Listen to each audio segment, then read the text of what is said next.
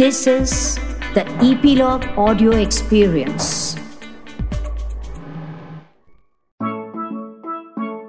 मेरे प्यारे मौसम दोस्तों, मैं कांता पहाड़ लेकर आई हूँ आप सभी के लिए नन्ही दुनिया में डॉक्टर कुसुम अरोड़ा की लिखी और एक नई कहानी चलो, आज मैं आपको एक बहुत ही सुंदर गार्डन यानी बगीचे की सैर करवाती हूँ ये बाग यानी कि ये गार्डन एक परी के देश में है।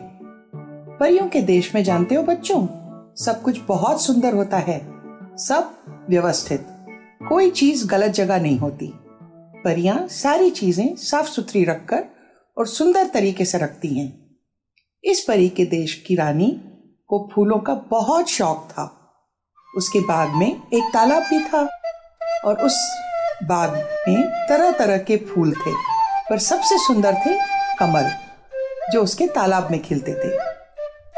यह कमल सूरज के साथ खिलते और शाम को जैसे ही सूरज ढलता, ये बंद हो जाते। ये कमल भी पक्षियों की तरह होते हैं। सुबह सुबह उठते हैं, जागते हैं, खिलते हैं और शाम होते होते जल्दी से सो जाते इसी बाग में खूब सारी तितलियाँ और पक्षी भी थे, पर भंवरा केवल एक था। भंवरा जानते हो किसे कहते हैं? भंवरा, एक काले बीटल को कहते हैं। वो अकेला क्यों था? ये मैं आपको दूसरी स्टोरी में बताऊँगी। पर ये भंवरा बहुत मस्त था और सब फूलों और तितलियों का प्यारा भी था। इस भंवरे की खासियत थी कि ये केवल कमलों पर ही बैठता था और जब कभी भी परियों की रानी बाग में टहलने आती तो वो उसके मुकुट पर जाकर बैठ जाता। बाग में बाकी किसी भी जीव जंतु की इतनी हिम्मत नहीं थी कि परियों के रानी के मुकुट पर जा बैठे। पर भंवरा परी रानी का चहीता था और वो सब भंवरे से प्यार भी करते थे, क्योंकि भंवरा सबको आदर से मिलता मतलब सबकी रिस्पेक्ट करता और सबकी खुशियों का ध्यान भी रखता।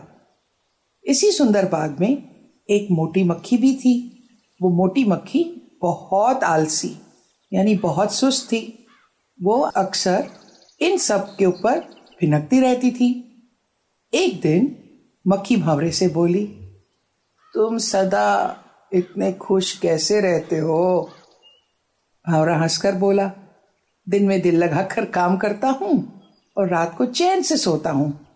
तुम भी सदा अगर ये नुस्खा अपनाओ तो खुश रहोगी। मक्खी तो थी आलसी, उसने काम की बात तो अनसुनी कर दी। उस पर ध्यान ही नहीं दिया। आराम की बात उसे खूब अच्छी लगी और उसने अपने मन में बसा ली। अब सबको पता था कि भावरा केवल कमल पे सोता है। जैसे ही शाम हुई, वो किसी न किसी कमल पर जा बैठ जाता और कमल अपनी पंखड़ियाँ समेटे और भंवरे को अंदर लिए सो जाती और सुबह जैसे ही कमल अपनी पंखड़ियाँ खोलता, भंवरा उसे धन्यवाद कर, अपने कामों में व्यस्त हो जाता। आलसी मक्खी उसके कामों को तो ध्यान देखा ही नहीं। वो सोचने लगी कि वो भी कमल के फूलों में सोएगी। शायद उसमें नींद और भी अच्छी आए। यह सोचकर एक दिन शाम को वो सूरज डूबने का इंतज़ार करने लगी। अभी सूरज डूबने में थोड़ी देर थी, पर वो सबसे बड़े कमल पर जा बैठी। और कहीं कोई पक्षी उसे खा न जाए, वो इस डर से एक कमल के पंखड़ी के नीचे छुप गई।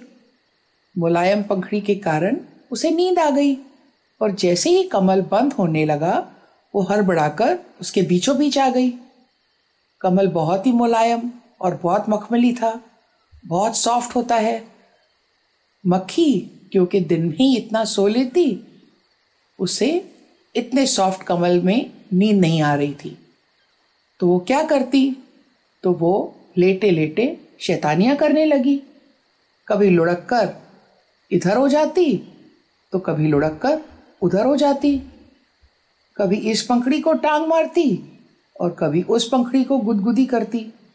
बेचारा कमल उसकी वजह से पूरी रात परेशान रहा और सो नहीं पाया। और उसके गुदगुदी करने से, उसके टांग मारने से, उस कमल की जो पंखड़ियाँ थी, उसमें चोट लग गई। अब कमल तो बहुत नाजुक होता है ना? तो कमल बीमार हो गया। अब सुबह जब सब कमल खेले, तब ये कमल बंद ही रहा। अब अंदर मक्खी का सांस घुटने लगा और वो अंदर और फड़फड़ाने लगी। जैसे जैसे वो फड़फड़ाती, बेचारे कमल की पंखड़ियों पर और चोटें लग जाती। वो और घायल हो रहा था। परियों की रानी बाग में आ गई।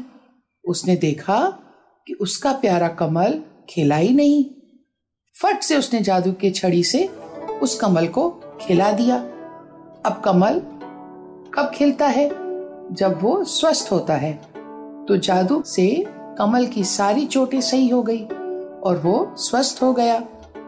स्वस्थ होते ही जैसे ही कमल खिला, मक्खी बाहर निकली और जैसे ही मक्खी बाहर निकली, परी रानी ने उसे रोका और पूछा, तुम अंदर क्या कर रही थी? मक्खी ने बोला, भंवरा तो रोज कमल में सोता है।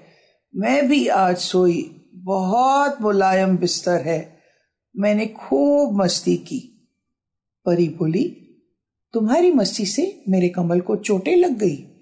और वो बीमार हो गया। तुम्हें पता नहीं है कमल कितने सॉफ्ट होते हैं, कितने मुलायम होते हैं। उनको बहुत प्यार से रखना पड़ता है। भंवरा प्यार से सोता है। वो कभी इसको चोट नहीं पहुंचाता। कमलों को हर्ट बिल्कुल नहीं करता। तुम बहुत खराब हो। तुम सिर्फ़ अपने बारे में सोचती हो। मक्खी बेचारी छेप गई। उसने कहा, ओहो, ये तो मैंने सोचा ही नहीं था। तो परी रानी ने उसको कहा, अब तुमको दंड दिया जाएगा। क्या दंड मिलेगा? अब दो रात तुम्हें बिना सोए बाग में पहरा देना पड़ेगा। और यदि एक मिनट के लिए भी तुमने अपनी आँखें बंद की तो तुम्हें हमेशा के लिए इस बार इस बाग से बाहर कर दिया जाएगा। मक्खी बेचारी डर गई, क्योंकि वो तो सबसे सुंदर बाग था। वो किसी दूसरे बाग में जाना नहीं चाहती थी। डर डर के जाग जाग कर उसने पूरे बाग का पहरा दिया। अब बाग का पहरा देकर दो दिन जो उसने काम किया तो उसे थोड़ी अकल भी आ गई। उसने कहा, मैं तो पहले से पतली भी हो गई हूँ, इसीलिए काम करना अच्छी बात है। मक्खी ने अपने आप को फ़ौरन ठीक किया और परी रानी से माफ़ी मांगी और कहा कि मुझे अब सबक मिल गया। मैं भवरे की तरह न सिर्फ़ सोऊँगी, बल्कि सुबह मन लगाकर भी काम करूँगी। तो परी रानी ने पूछा, कहाँ सोगी तो मक्खी बोली, नहीं नहीं नहीं, मैं कमल पर नहीं सोऊँगी। मैं अपने पत्तों पर ही रहूँगी। मेरे पत्ते मेरे लिए ठीक है सोने के लिए। यह सुनकर परी रानी खुश हुई और सभी मिलजुल कर इस सुंदर बाग में एक साथ रहने लगे। तो बच्चों, देखा? हमें हर किसी का ख्याल रखना चाहिए और कभी भी आलस नहीं करनी चाहिए।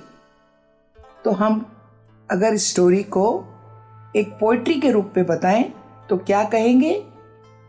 एक भंवरा, एक मक्खी, एक भंवरा और एक मक्खी, दोनों के रंग काले, पर एक पाए प्यार, दूसरा खाए ताने। रखोगे जो व्यवहार सही तुम यदि पाओगे खुशियों के खजाने तभी। ठीक है ना बच्चों? पसंद आई ना आपको स्टोरी नन्ही दुनिया में कहानी सुनने के लिए धन्यवाद। प्लीज़ अपने कमेंट्स हमसे ज़रूर शेयर करें। हमें इंतज़ार रहेगा। यदि आप एप्पल पॉडकास्ट यूज़ करते हैं तो हमें रेट करना ना भूलें। और आप इपीलॉग मीडिया के वेबसाइट पर भी नन्ही दुनिया सब्सक्राइब कर सकते हैं। या अपने मन पसंद किसी भी पॉडकास्ट प्लेटफॉर्म पर, जैसे स्पॉटिफाई गाना जियो सावन एप्पल पॉडकास्ट वगैरह, अपनी सब्सक्रिप्शन कंटिन्यू रखें ताकि आपको नोटिफिकेशन मिलती रहे। मैं कांता बहार, आप सबसे फिर मिलूँगी एक नई कहानी के संग। आपकी अपनी नन्ही दुनिया में। तब तक खुश रहें, स्वस्थ रहें।